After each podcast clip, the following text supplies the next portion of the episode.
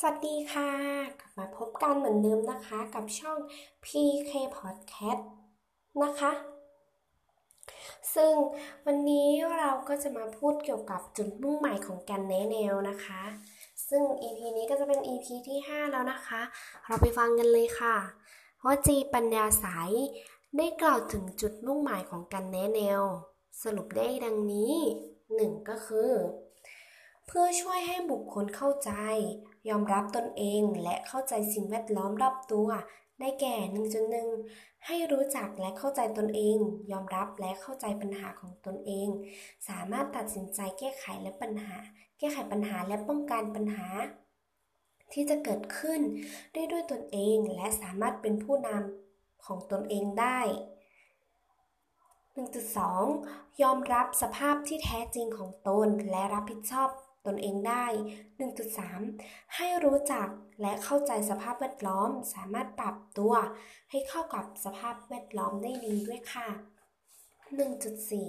1.4 เพื่อ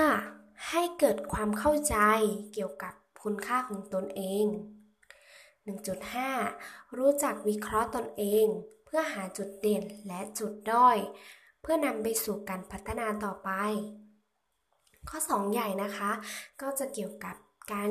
ช่วยให้บุคคลได้พัฒนาตนเองได้เต็มศักยภาพนะคะ ในที่นี้ก็จะเกี่ยวกับการเลือกวิชาเรียนดังนี้ค่ะ 2.1 เพื่อให้สามารถเลือกวิชาเรียนได้ตรงตามความถนัด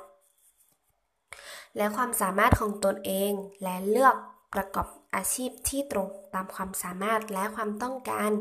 รวมถึงความถนัด 2.2 2.2 นะคะ ให้มีความรู้ความเข้าใจเกี่ยวกับแนวทางการศึกษา และการประกอบอาชีพต่างๆ ให้เข้าใจเกี่ยวกับความสัมพันธ์ของแต่ละอาชีพค่ะ 2.3 ให้รู้จักวิธีการหลีกเลี่ยงปัญหา และอุปสรรคต่างๆ และค้นคว้า ค้นหาวิธีการแก้ปัญหาที่ถูกต้องและเหมาะสม 2.4 ให้รู้จักเลือกกิจกรรมที่เหมาะสมกับเพศ และวัยของตนเอง และรู้จักนำวิธีการไปใช้ในการปรับปรุงและพัฒนาตนเอง 2.5 ให้มีความคิดสร้างสรรค์ในการแก้ปัญหา และพัฒนาตนเองให้รู้จักรับผิดชอบต่อตนเอง ครอบครัวและสังคมประเทศชาติ ดังนั้นเราก็จะสรุปได้ว่า การแนะแนวมีจุดมุ่งหมายเพื่อให้บุคคลเข้าใจตนเอง ยอมรับตนเอง เข้าใจสภาพแวดล้อม ตามสภาพความเป็นจริงที่ทำให้การสามารถเข้าใจปัญหาได้ ยอมรับปัญหา สามารถตัดสินใจเลือกแนวทางแก้ปัญหาได้ด้วยตนเอง และสามารถวางแผนในการดำเนินชีวิต ของตนเองได้ ทั้งด้านการศึกษา การประกอบอาชีพ และการปรับตัวให้เข้ากับสภาพสังคมทำให้ดำรงชีวิตอยู่ในสังคมได้อย่างมีความสุขค่ะ ทั้งนี้ทั้งนั้นนะคะสำหรับ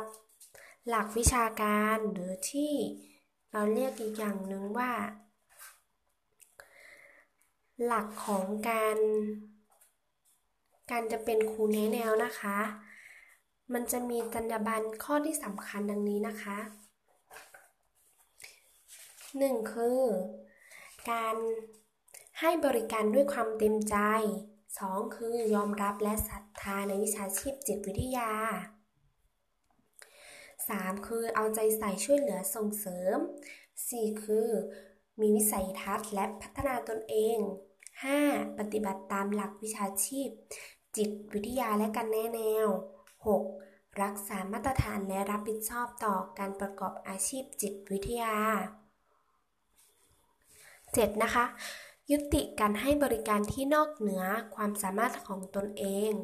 8. นะคะ รักษาความลับของผู้รับบริการและผู้ที่เกี่ยวข้อง 9. นะคะเคารพสิทธิไม่แสวงหาผลประโยชน์จากผู้รับบริการดังนั้น เราก็จะสรุปได้ว่าคุณสมบัติและจ จรรยาบรรณของนักแนะแนวนะคะ เป็นสิ่งสำคัญที่จะช่วยให้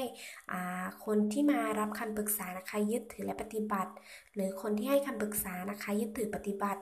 เป็นเบื้องต้นและพัฒนาตนเองให้มีคุณสมบัติของนักแนวที่ดีของนักแนแนวที่ดีอยู่เสมอนะคะ จึงจะส่งผลให้เกิดการพัฒนา ในวิชาชีพแนแนวต่อไปค่ะสำหรับ EP นี้นะคะก็จะให้ความรู้ไว้เพียงเท่านี้ค่ะ ขอบคุณค่ะ